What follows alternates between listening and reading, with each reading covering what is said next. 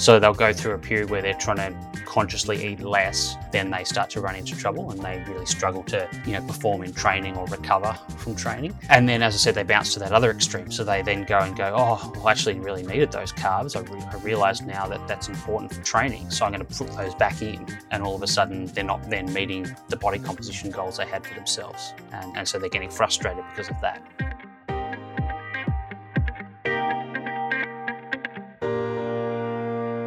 Hello, and welcome to the Long Munch, the nutrition podcast for runners, cyclists, and triathletes. I'm Steph Gaskell. And I'm Alan McCubbin.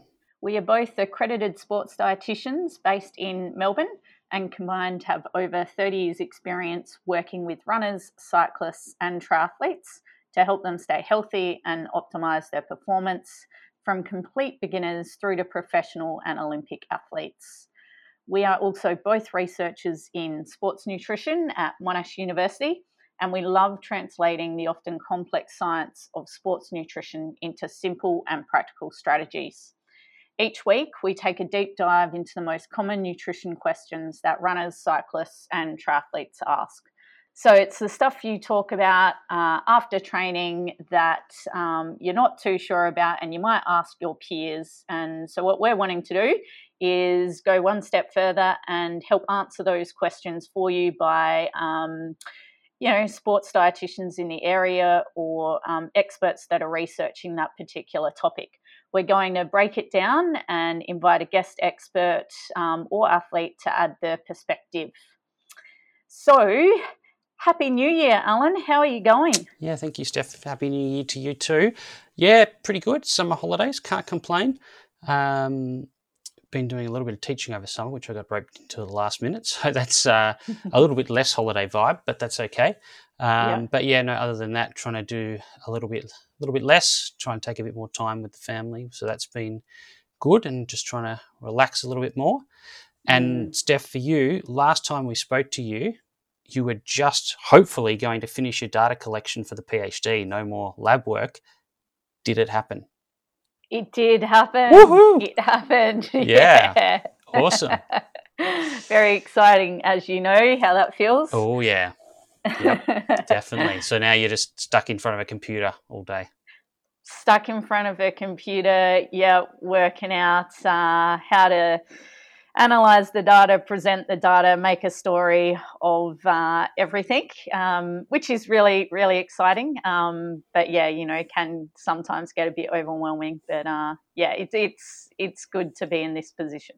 Yeah, yeah. I think sometimes we sort of go, oh, stuck in front of the computer, but then you know you do your your data analysis and you get some really interesting mm. results and you've got a really mm. interesting story to tell. So uh, I think it makes mm. it all worthwhile, definitely. Yep. Yep. Yep. And you managed to, your trip over to, to Adelaide? Did I did? Yes, got to see some uh, beautiful Adelaideans, so that was nice. Back amongst your people, Steph. Back amongst my people.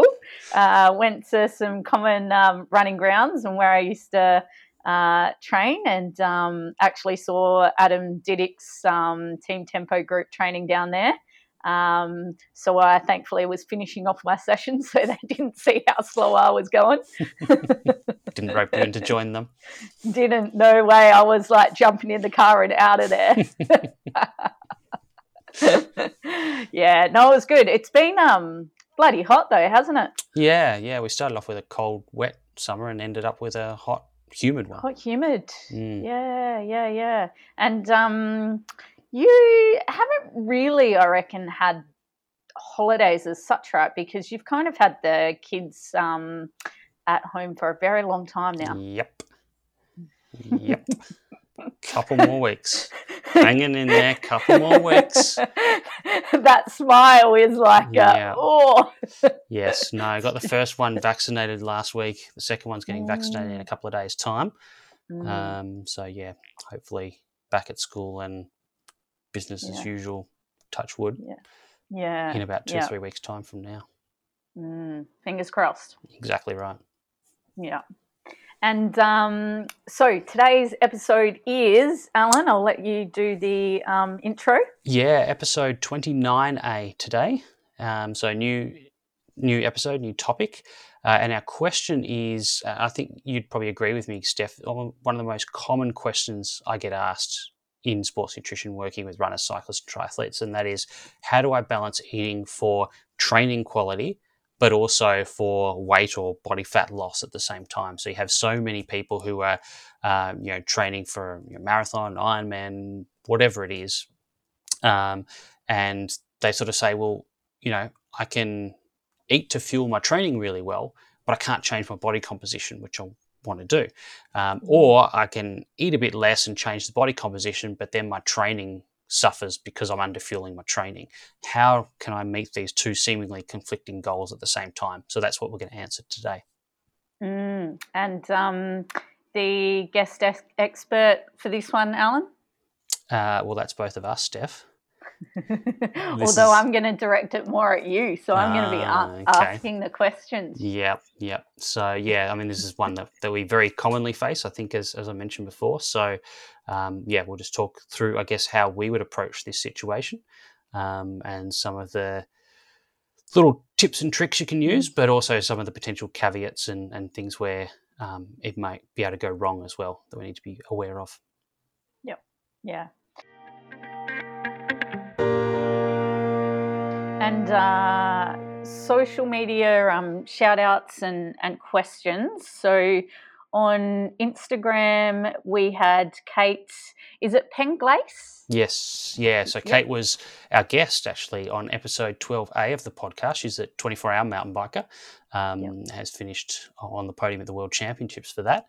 And she was talking about preparing for ultra distance events. So, um, obviously, this is our first episode back after a few weeks' break.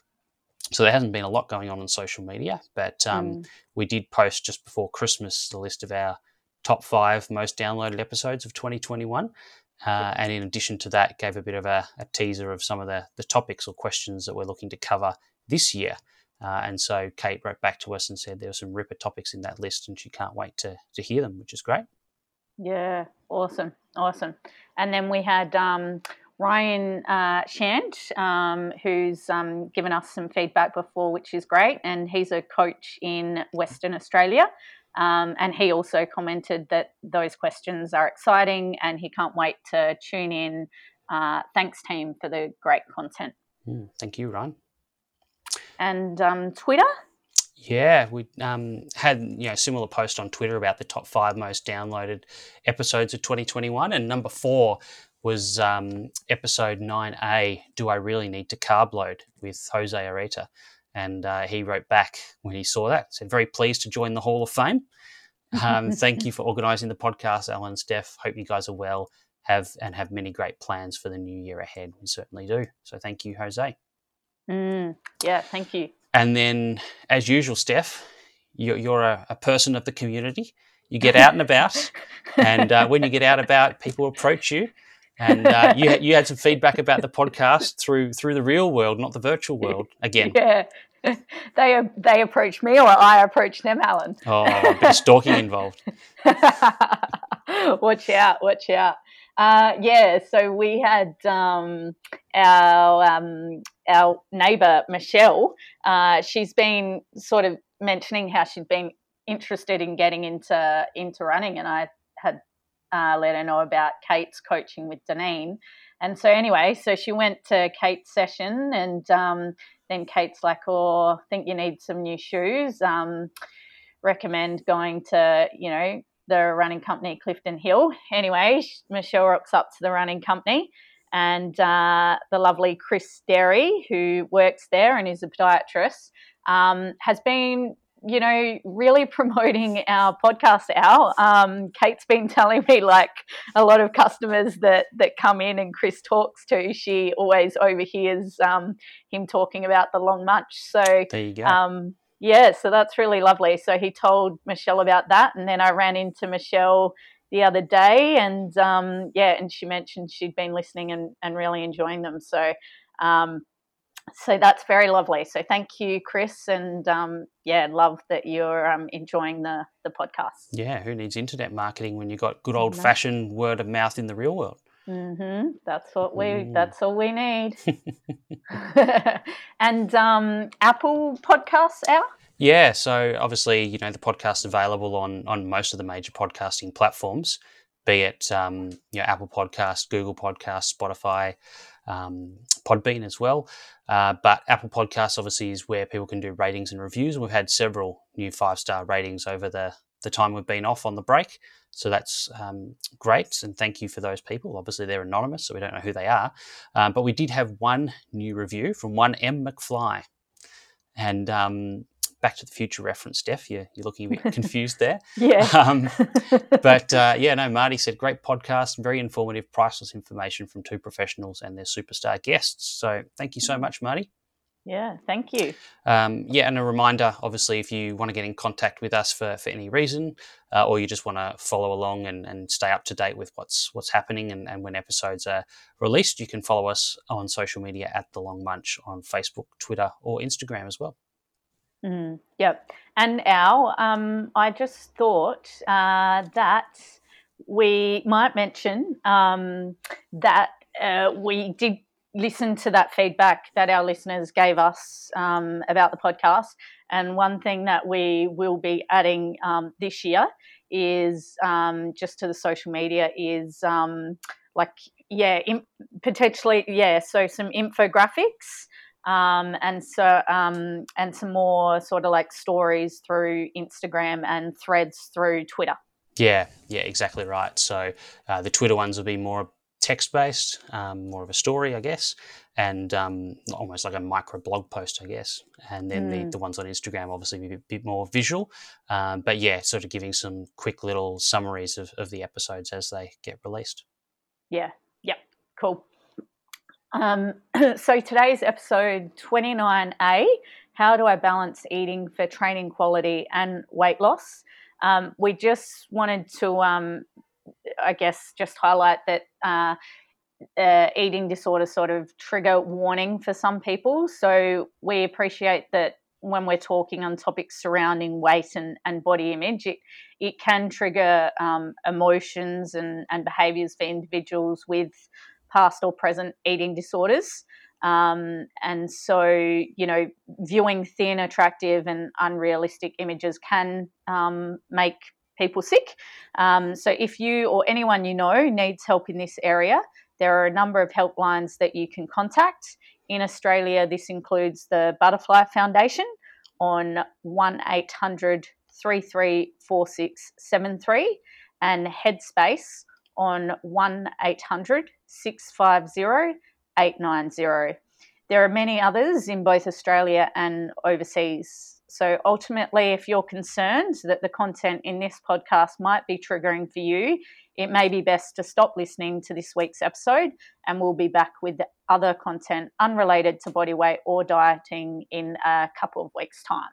Yeah, absolutely. Um, you know, we're talking about strategies around weight loss now, um, and yeah, that can be an issue for some people, and we'll talk a little bit more about that shortly in terms of when it may or may not be appropriate or um, uh, a reasonable strategy to do so. And obviously, we've had other podcasts which we'll reference shortly as well, which have sort of delved into that topic of you know, should I should I even attempt to lose weight in the first place? So, we are talking about a hot topic here, Al, one that can confuse a lot of people and can come with a lot of debate in the area um, in terms of how to best achieve these outcomes with nutrition. As we've talked about in previous podcast content, there are many reasons why athletes may want to reduce their body fat, including improving the power to weight ratio, endurance, speed, etc. Reducing body fat may have beneficial effects on exercise performance depending on the context, but how to achieve it can be bloody confusing. And there's so much content out there in the area of weight loss with numerous individuals claiming to be experts.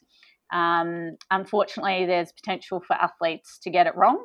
And often we can look for quick fixes or seek out help from individuals that are not qualified. And this um, can then get us into strife, not only in terms of negatively impacting on our training quality, but also potentially in terms of our body composition and goals.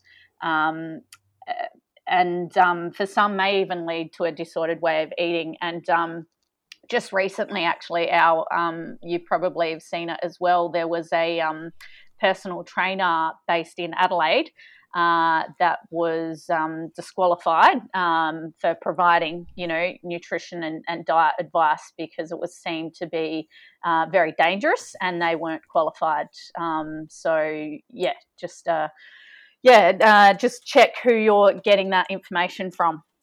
Mm, yeah, absolutely. Your hometown again.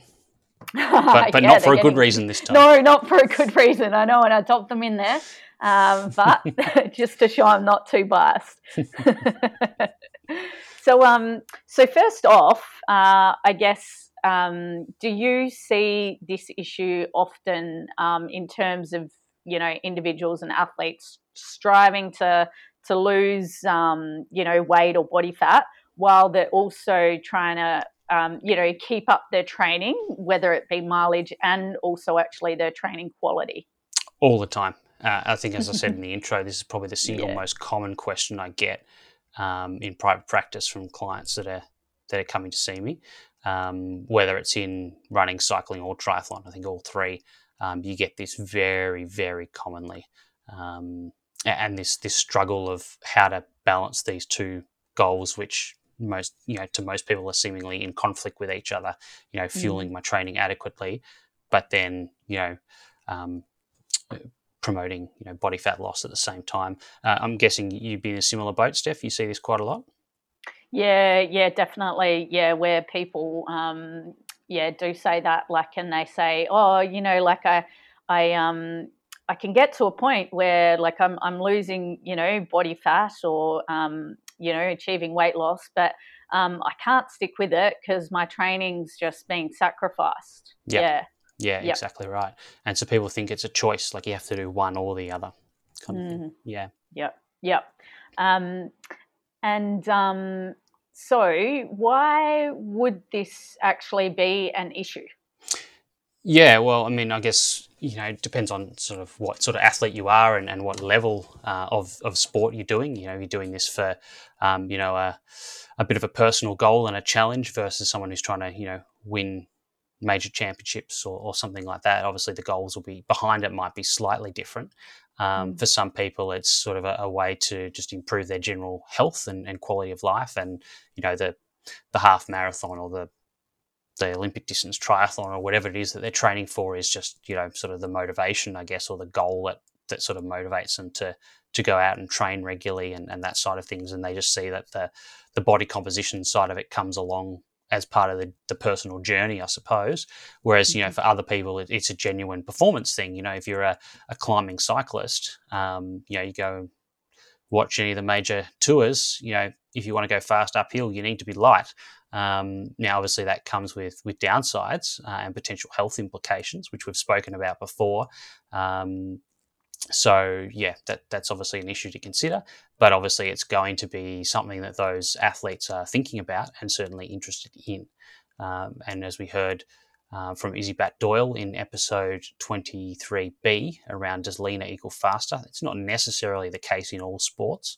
You know, if you're running around an athletics track, which is a flat surface, um, power, you know, the body weight per se is not necessarily going to improve performance being lighter. Um, and, you know, she talked about the fact that her best performances were actually at a weight that was quote unquote heavier than what her um, preconceived ideal sort of race weight was.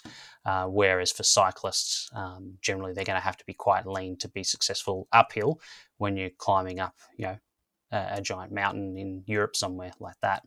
Um, but yeah, I guess it, that is kind of the first question that we need to ask here is, you know, do you actually need to lose weight in the first place, either for health or performance reasons? So, um, without sort of rehashing all of that, I'd probably recommend people go back and listen to episode 23A, Does Leaner Equal Faster, with Associate Professor Gary Slater.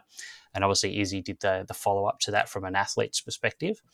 Uh, and then I guess the, the flip side to that, in terms of training quality and adequately fueling training, we had episode 24A, Can I Underfuel My Training with Margot Rogers um, where she talked about, I guess, some of those negative consequences of chronically underfueling your training, which is sort of what you were getting at before, Steph, when people are, um, you know, trying to lose weight, um, lose body fat.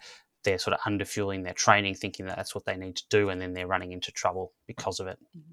Mm-hmm. Yeah, yeah, and um, unfortunately, our um, as athletes and I think just individuals, we're not always the most patient, um, and we do often want some quick fixes or, or magic, um, and um, yeah, so that can often yeah get us into into trouble if we don't strategize things correctly. Mm, absolutely.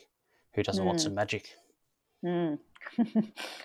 um, so, are there certain types of athletes where this is perhaps more common? So, um, like, is there sort of like a, a, type of athlete or particular type of sport where where this is more common? Um, I don't think so, to be honest. I mean, I've, I've probably, and, and, you're probably the same, Steph, seen it across the board, across mm. both recreational and elite athletes uh, running, cycling, and triathlon, and across all the different, I guess, subcategories or disciplines within those sports in terms of, mm. you know, sort of sprint distance versus Ironman triathlon, for example, or, um, you know, middle distance versus ultra distance runners, for example. Um, you know, I think everyone is very conscious of body composition, rightly or mm. wrongly. Um, mm. And in some cases, it probably doesn't make a difference, as we mentioned before. And in some cases, it probably will make a difference. Uh, mm. and in some cases, it's it's more about um, people looking at, at the health aspect of it rather than the performance aspect necessarily, which probably lends more towards the recreational athletes. Um, but yeah, I've, I've, certainly seen it across that whole gamut, and you probably have as well.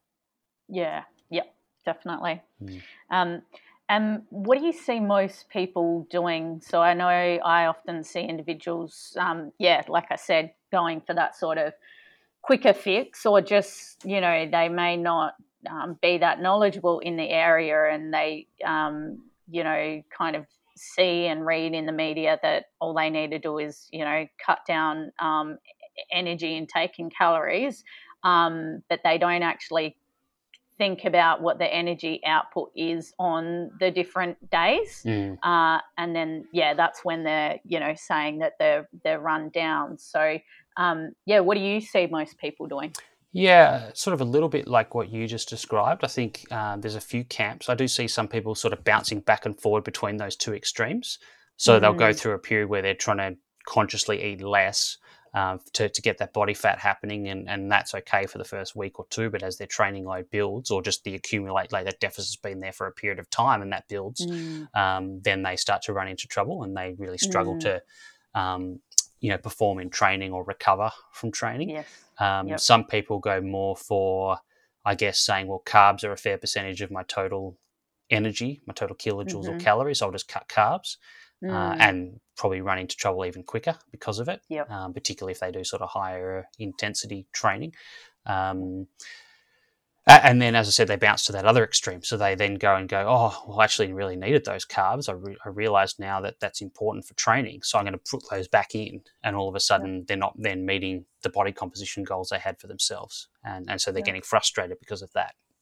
Um, so, yeah, I often see that, you know, the bouncing between those two extremes um, quite a bit. Yeah, and I think like I see um, often, you know, uh, athletes and individuals often can just eat sort of very similar each day, and they they don't really, you know, as we know, periodize their nutrition. Um, and so then when they are looking for that um, weight loss, they just slap that on to every day. Um, mm. But then the other thing they also do is um, then if they think they need you know weight loss then they'll um, just go on maybe a good old google or go on and um, follow diet plans like so like they'll go and follow a 1500 calorie um, diet plan. Um, and yeah like you said they may find that they're successful for that um, in perhaps a short term.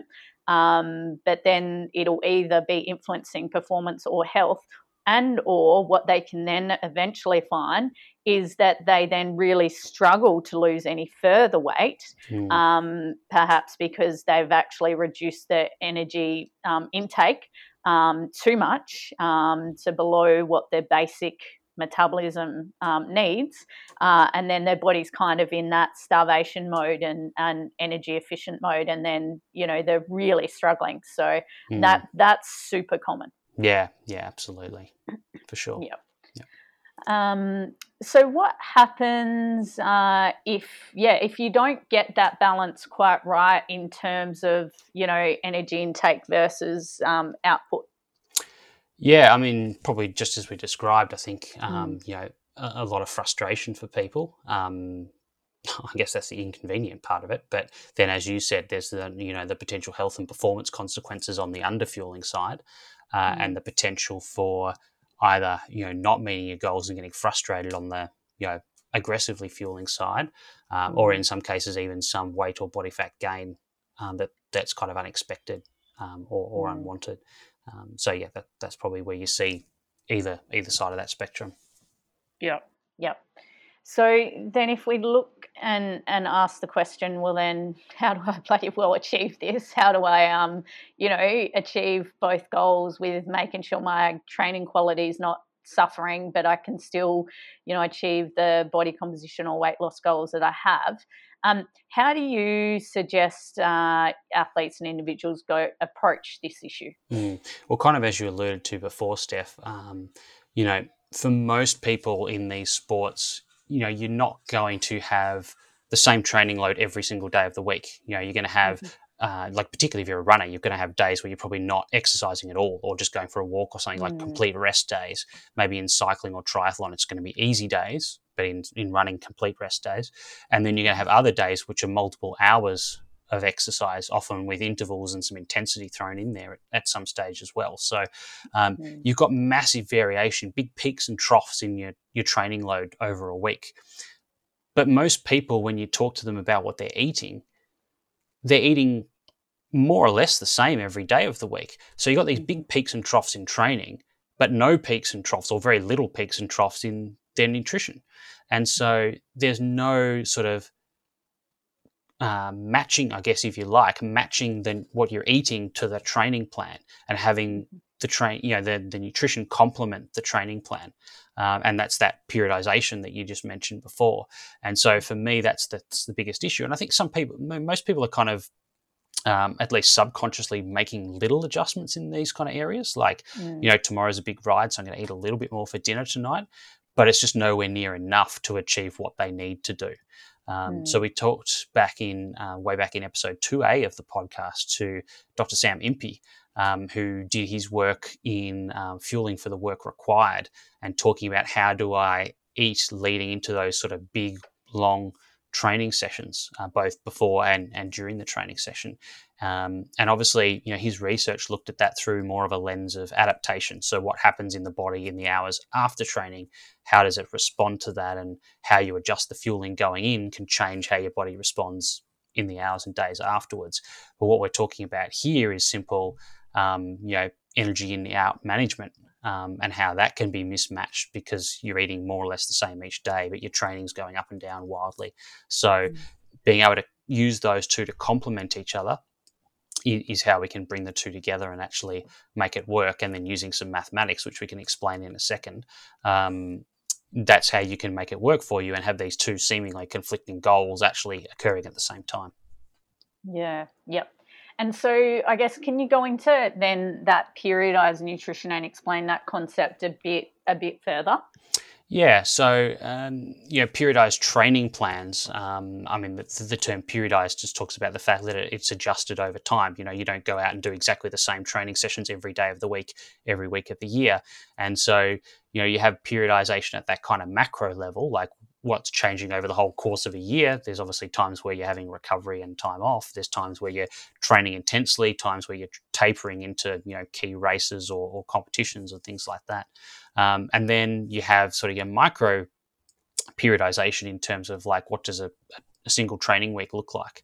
Uh, and most people could probably describe what their their normal training week looks like. You know, Mondays I do this in the morning, and Tuesdays it's this in the afternoon, and Wednesdays a rest day, and Thursdays this, and I have my big session on Saturdays or whatever it is. Like it's going to be different for different people, and not everyone necessarily follows a seven day format for that. Um, so it's not perfectly aligned with a week, although most people do because they've got to fit it around work and kids yeah. and family life and all those other things that fit a seven day timetable. Um, mm. So most training plans do the same just to fit the rest of their life. Um, so from a nutrition point of view, I guess it's having an idea ahead of time what that training is going to look like and then working out how you can match your nutrition to that. So there's different ways you can kind of do this, um, and maybe I'll, I'll, sort of describe how I sort of conceptualize it with clients, and maybe you can talk about how you do it as well, Steph. And I'm sure there'll be slight differences because there's no one way to do it, um, although the basic concept will be the same. Um, so I guess the way I like to think about it um, I guess it depends on how deep you want to go in it. If you really want to go into the nuts and bolts of it, you can kind of start off with, okay, well, you know, roughly to achieve the body composition goal I need, this is roughly how much energy I need to be eating, you know, on per day on average over weeks or months, because you're not trying to change body fat in two or three days, you're trying to change it in two or three months in most cases. Uh, and so that you know that figure is whatever it is, depends on you and your training schedule and what your current body composition is. So I'm not going to preempt and put a, a figure out there now because it's going to be different for each person.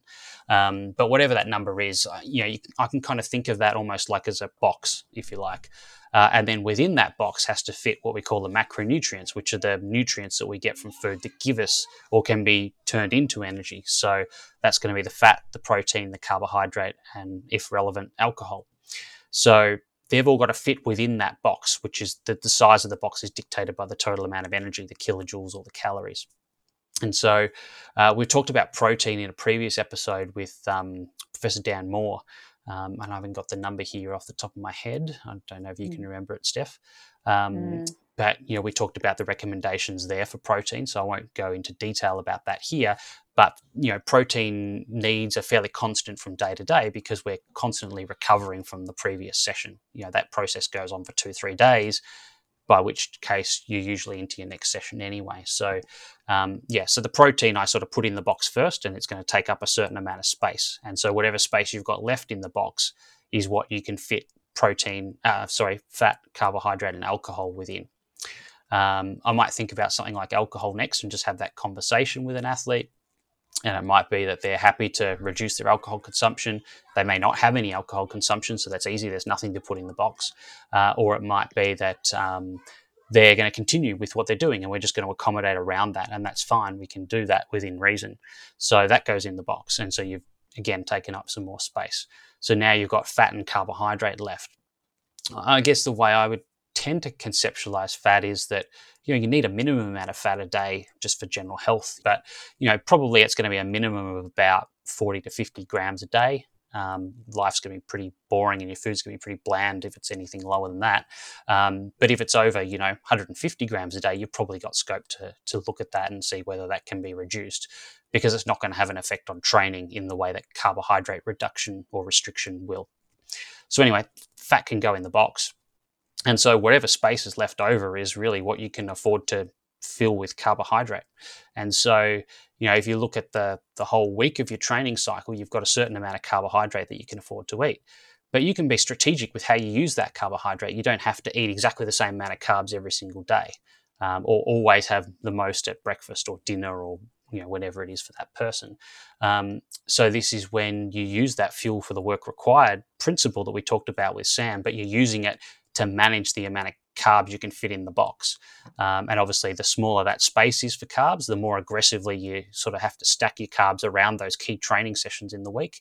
Uh, and the bigger the space for carbs, the less important that becomes um, because you've got you know you're not limited i guess in terms of how much carbohydrate you can fit in that space um, and so yeah i tend to think about the sort of the two or three meals or snacks leading into those key sessions and obviously during them as well um, and then you know increasing those at the times leading into those key training sessions where it's either a really big session or the quality is really important, uh, and then reducing it down at times when obviously it's a rest day or you know it's a, it's an easy sort of recovery session or you know you're focusing on technique or something like that.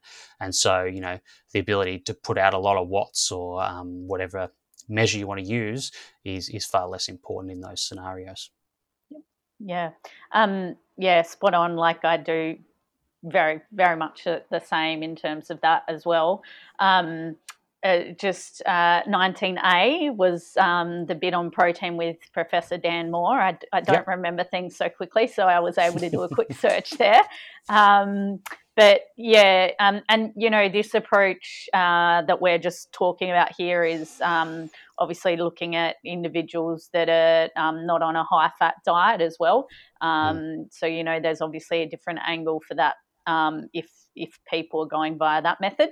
Um, but yeah, definitely just uh, yeah, estimating uh, approximate energy um, needs uh, on a day to day, you know, depending on what their training load is.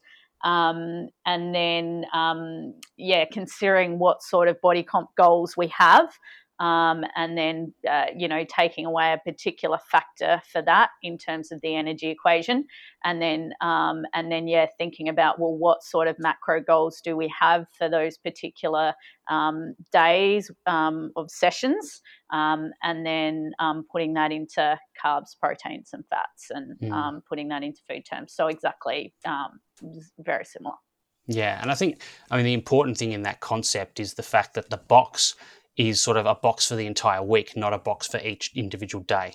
Mm. So that's important because it means that the amount of carbs that you eat and therefore the amount of total energy, the calories or the kilojoules you eat on a per day basis doesn't have to be the same every day of the week. Yeah. Um, but it needs to fit within that overall amount. So the average per day over the whole week is where it needs to be uh, yeah. in terms of meeting that body composition goal. But on each individual day, it doesn't have to hit that. So some days will be well above it, some days well below. Yeah. Um, but as long as the average, when you average that all out across the week, hits what you're trying to achieve, mm. um, then then you're fine. Yeah. And um, yeah, and I think like when you explain that to people that you know you can eat more on certain days particularly in terms of carbohydrate leading into key sessions and then cut it back on you know leading into a rest day or a recovery day mm. it's like a light bulb moment it's like oh why didn't like it's so obvious when you explain it but it's not something that people sort of naturally think of usually mm. i find um, mm, I, yeah. I, don't know if, if, you're the same steph it's like it's just like you flick the switch and they're yeah. like oh I had no idea. Of course, that just makes yeah. so much sense.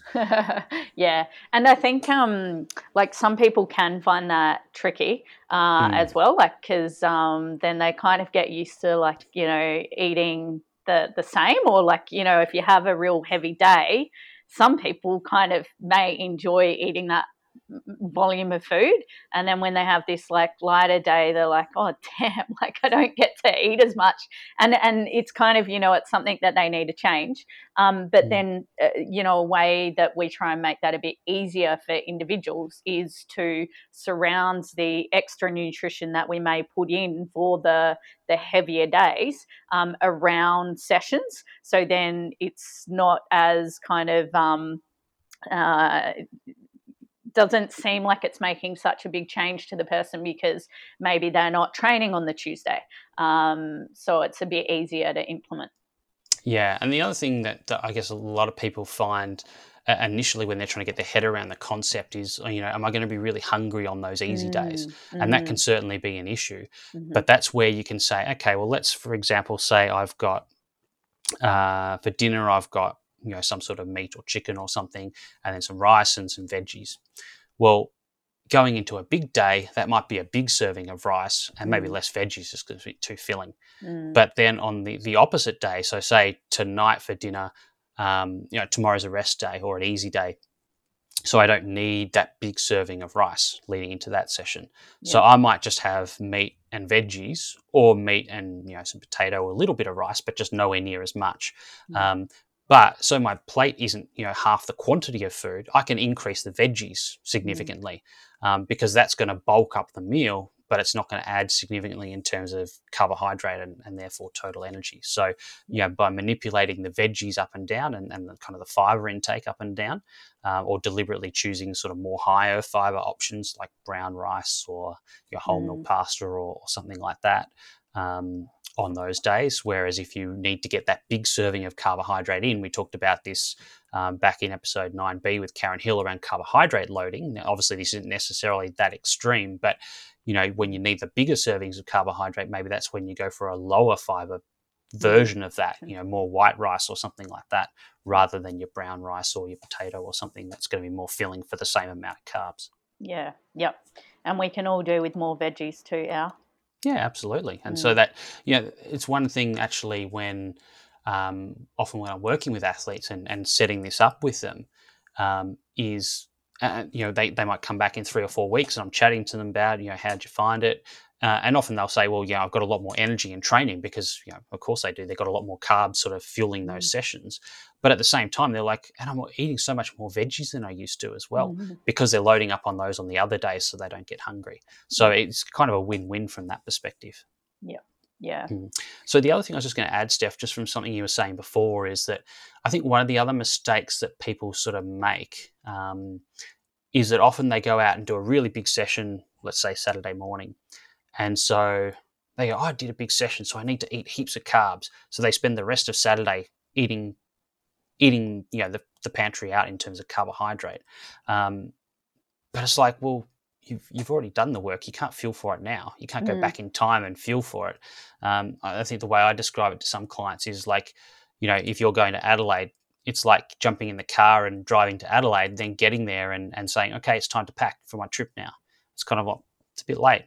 Yep. Um, and there might be reasons why you want to load up on carbs after a session. It's usually because you've got another big session another. coming up within a short period of time. Yep. But again, that's then fueling for the next session, not mm replacing from what you've you've done. Mm, mm-hmm. Um, so yes, thinking about having the fuel in your body for the session that you need to do, rather than replacing what you've lost after you've already done it. Yeah. Yep. Yep. Definitely. So if you're giving an, an example, let's say I am a runner. Mm-hmm. Um, and I have a um, Monday is like a easy morning run session, like 45 minutes easy jog. And then Tuesday morning, I've got a speed um, fartlek session. Um, how would you, you know, and I know there's a number of approaches, how do you think um, I would go about eating around that? Mm. So obviously, you know, Mondays mornings run sessions an easy recovery run. So mm.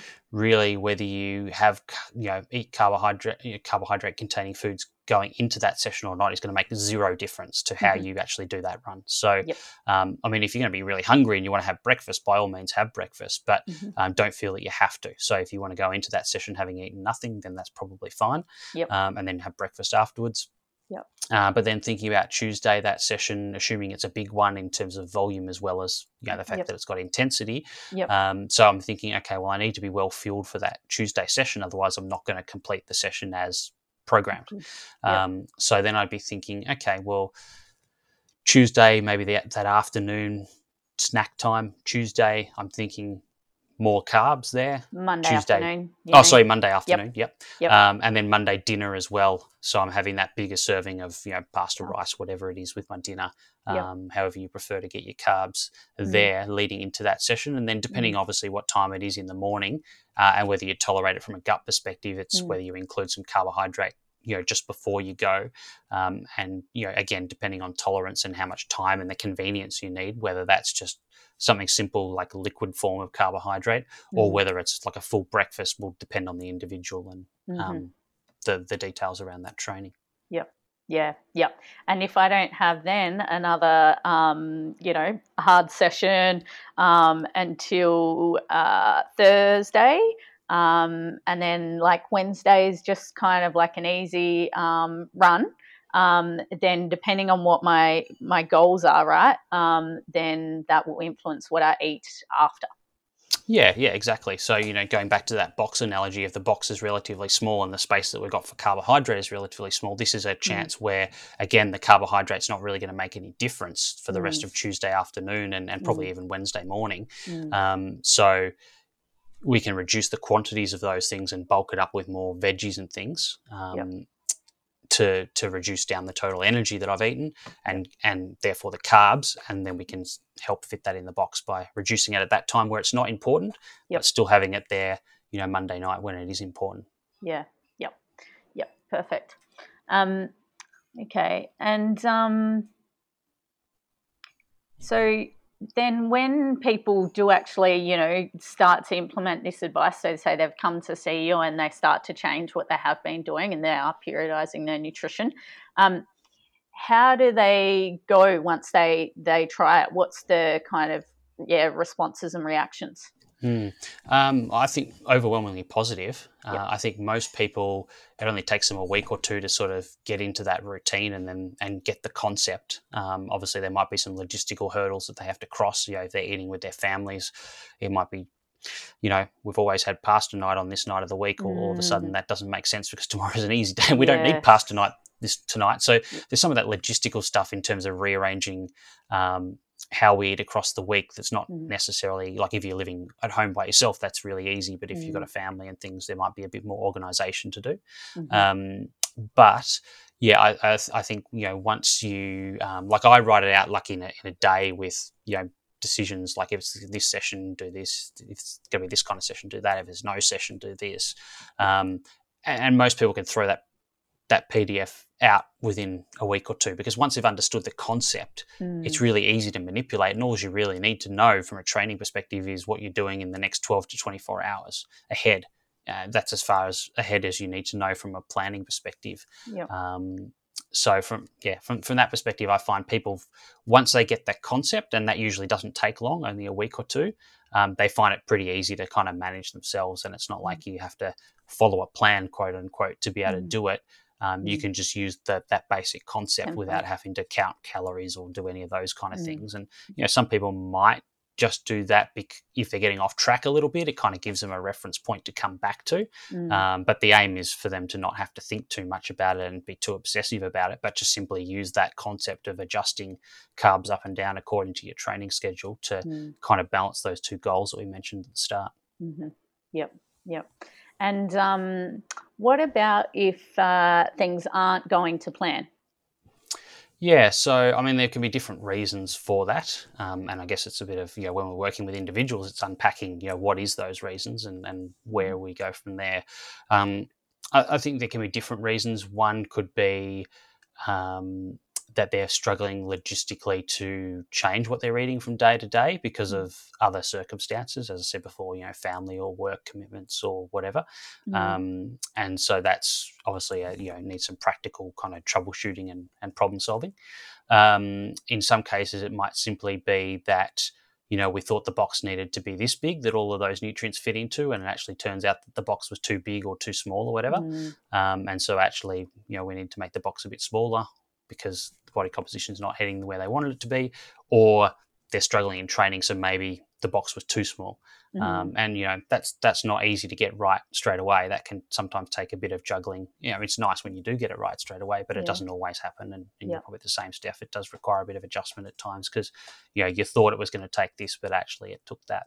Yeah, yep, exactly. And that's where like feedback from um, people and individuals is is really important. Um, Mm. And you know, sometimes people with anything, um, whether it be I don't know training or they've got something new, they they try it out and it doesn't work, and then they kind of just give up on it. Um, Whereas you know, if they just followed that up and found out a little bit more about it or how they needed to tweak something um, then yeah, it- then they're just individualizing it a bit more, and then you know they'll eventually get to that um, uh, pathway that they're they're wanting to go towards. Mm, mm. But I, I mean, I've certainly heard plenty of clients that have sort of come back with like, this is almost like the promised land. All of a sudden, you know, I'm training really well and I'm actually hitting my body composition goals simultaneously. Like, Yeah. I never thought it was possible, kind of thing. And I'm sure you've probably heard the same. Yeah, yeah, yeah. Um, and so then talking about that, how long do you tend to find it takes to, um, in terms of seeing results, um, in terms of the, you know, the, the training and the body comp?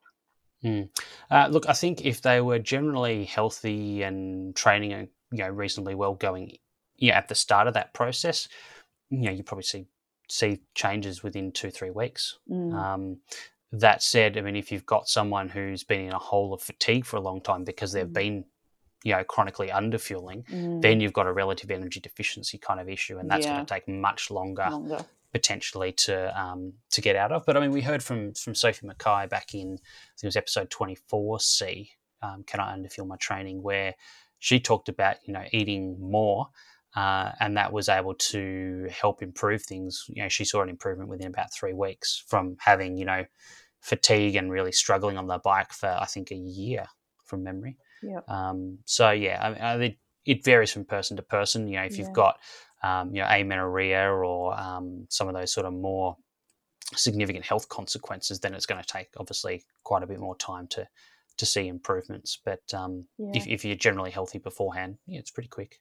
Yeah, yeah, definitely. I see that for sure. And um, yeah, if they have gotten themselves into trouble with that energy availability or overtraining, it for sure can take like much, much longer. Mm. Um, so, um, is there a better time where these weight loss or body composition changes should be looked at? So, for example, should an athlete be trying to achieve a certain body composition all year round?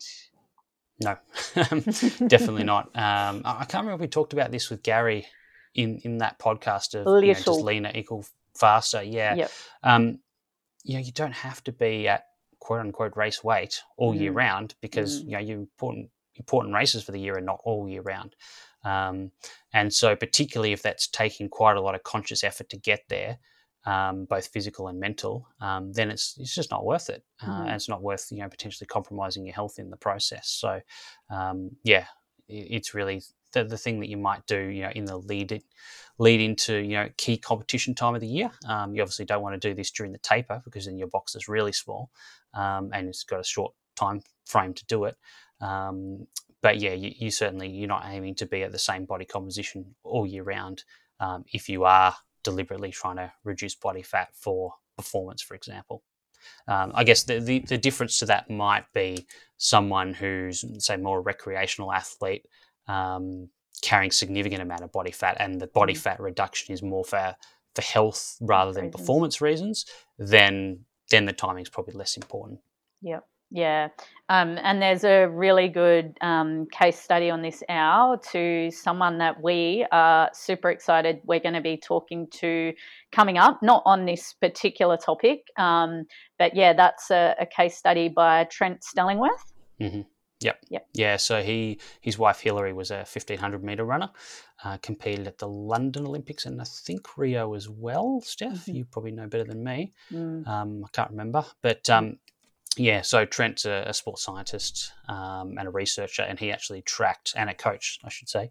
Um, so he actually tracked Hilary's skin folds um, over, I think, eight or ten years mm, of yeah. competitive Yep. running at you know Olympic level, um, and basically showed how the fact that she never stayed at the same body composition all year round. Um, like her body fat would always go up at certain times of the year and then come down into the peak competition phase and then go up again afterwards. Um, and it's a really, you know, he's graphed it over eight or 10 years. And there's even a period in there where she had maternity leave, um, where obviously things, you know, completely changed, uh, which is fair enough. And yeah, you can, but you can really see the, the periodization and the fact that she does it year on year. He's able to sort of manipulate that body comp within you know a, a healthy range. She never experienced amenorrhea or any of those relative energy deficiency symptoms because she did it sensibly. Yeah. Um, and the the other thing that was interesting in that is that each year she got a little bit leaner. Like the overall trend was down over the the eight Yeah. years or so. Yeah. So again, she wasn't trying to hit that rock bottom on year one. It yeah. was something that she worked at over several years. And her performance was was good throughout that period Mm. as well. So yeah, Yep. um, yeah, 2012 was was London. She came 14th in 1500, and then yeah, 2016 in Rio she um, came 31st. Um, Yep. But yeah, um, solid performances for a very long Mm. period of time. Yeah. Um, cool. Well, um, I I reckon we've hopefully covered um, or help answer some of those um, questions um, in terms of how yeah how should I go about or consider uh, achieving achieving this in terms of if I am looking at body composition changes, but I want to keep up my my training quality. Um, I think that there's some really good advice there and practical um, examples. Yeah, yeah, absolutely. And and as we said, you know, the size of that box and how all those bits are going to fit into it is going to be very individual, depending on the person, your current body comp, um, probably genetics to an extent, Mm, um, lifestyle factors, and of course your training schedule. So, um, uh, you know, we can't really give you any numbers here because it's going to be different from person to person, and that's where getting some individualized advice from a professional is going to be helpful. Um, obviously, you can. But you know, by all means, tinker with that yourself and that concept. mhm. Um, but if you, you're finding it's not getting you where you want to go, Mm. then that's where I'd, I'd suggest getting reaching out and getting some professional advice. Yeah, and I think also just um, be patient with things as well. Like Hmm. patience will pay off. Yep. Yep. Um, awesome. Now, Al, um, I know we've done a bonus round for you already, but I thought I'd whack in another five because I think it's good for our um, listeners to to get to know you, and and I can always find out a little bit more. Um, so, uh, five quick questions for you. Um, so, apart from myself, who has been someone you have admired in nutrition for their work and why? Oh, that's a good question. And without notice, I've got to think about this. Oh, look, I think there's a couple. Uh, Mm. I think certainly Asker Jeukendrup, Mhm. um, who's obviously, you know, as the name suggests, he's Dutch, but he lives in the UK. Um, done some really great work, uh, particularly, I guess, early on in my career, probably in the Mhm. mid 2000s. He was doing some really interesting work in, in carbohydrate and carbohydrate during exercise in particular. And it, and a lot of the stuff that he did then was really the stuff that sort of got me excited in endurance and ultra endurance sports nutrition because that wasn't my background in terms of sport as a kid uh, was not in you know running cycling or triathlon. Um, but a combination of seeing you know of quite a few sort of runners and triathletes uh, as I was just starting to work in sports nutrition along with the work that that Asker and, and you know, his colleagues were publishing at that time is sort of, I guess, what really got me excited both about the sport but also about the science of nutrition for those sports, Mhm. um, and really probably shaped where my career's ended up. So I'll probably say Asker for that Yep. reason. Yeah, good one. Um, and um, what what actually got you into sports nutrition? Oh, good question. Um, yeah, it's probably multi-parted. Uh, so my background actually was in sailing uh, as a Mm. teenager, uh, cross-country skiing originally, and then sailing. Um, and so as I was sort of going through, you know, the various development programs um, and sort of, you know, competing at national level in sailing, uh, you get exposed to more of the sort of sports science and sports medicine side of things. So, um, and had a couple of um, sort of injuries weren't necessarily related to sailing, but a couple of other injuries and, and got a bit of physio at the time.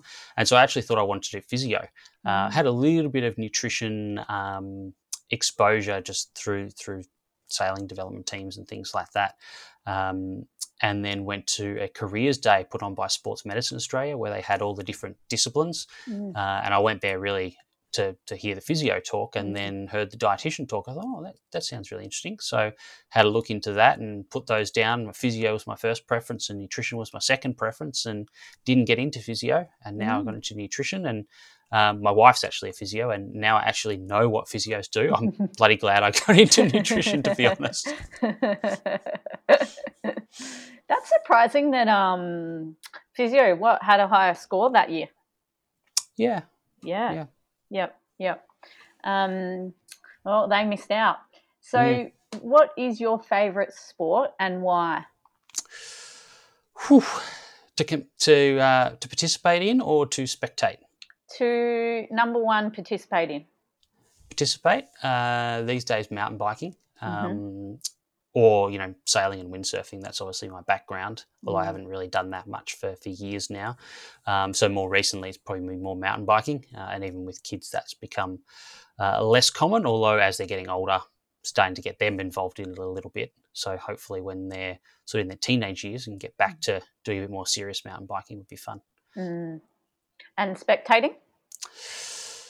Whew.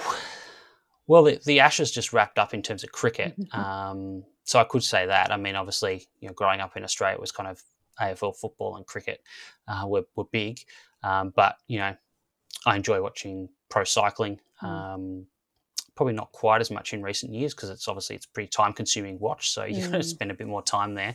Uh, Yeah. and Time's been a bit, a bit shorter recently, um, so they'd probably be the main ones from a, a spectating point of view.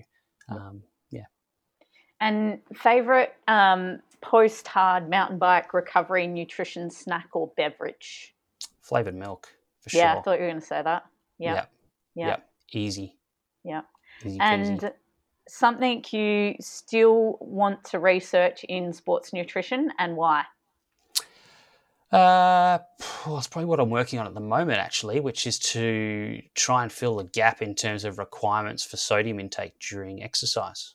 Um, so if we look into you know your kind of your sports nutrition guidelines, there's heaps of information and numbers around carbohydrate needs, protein needs, etc. And then you get to the sodium bit, and there's these kind of vague statements there, and and you know it's not criticizing the people who wrote the statements. There's just a lack mm. of research to to put some numbers to that. So um, that's what I'm working on at the moment. Um, and to be honest, I haven't really thought much further than that. I sort of went into my PhD looking at sodium. You know, what's that?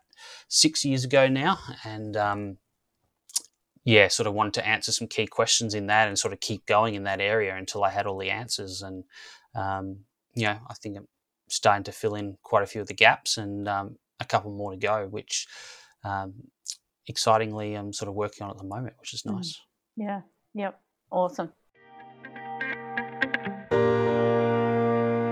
Cool. Yeah, see, so I learned a little bit more about you, um, mm. and um, I'm sure it's very interesting to the listeners too. Um, so, wrapping up this um, question, we're going to uh, then next episode go in and chat to a athlete um, so, who's the athlete that we're lucky enough to um, chat to? Yeah, so next week will obviously be episode 29B, uh, and our guest will be, um, well, he's kind of former, he's, he's, sort of retired from cycling now, apart from doing a little bit of stuff um, helping out with paracycling, which we'll hear about, um, Neil van der Ploeg. So some people might know Neil. He's been a, a, regular within the Australian domestic cycling scene over, you know, probably a decade now. Uh, and I was very lucky to work with Neil um, back when I was working with the Search to Retain cycling team, which he was at for, for a few years there. Um, and, and the approach that we described today is something that we actually implemented with Neil. Um, the, the, first year I started working with him in the lead up to national championships, and um, I'll let Neil explain the story in terms of what happened and, and what the outcome was. But um, yeah, no, it was really really fun to work with, and he's he's been a, a podcast host himself and uh, really great guy. So yeah, looking forward to having a chat with Neil because I haven't spoken to him for quite a number of years now. So looking forward to catching up. Awesome, looking forward to it. Um, so yeah, for our listeners, if they've got any questions um, or comments, please uh, contact us via our social media at the Long Munch, Facebook, Instagram, or Twitter accounts um, yeah, shoot through some some questions we'd love to answer. Um, but we do have some really exciting topics coming up ahead, uh, and we will leave you all in peace for now. We'll do. See you next week. See ya.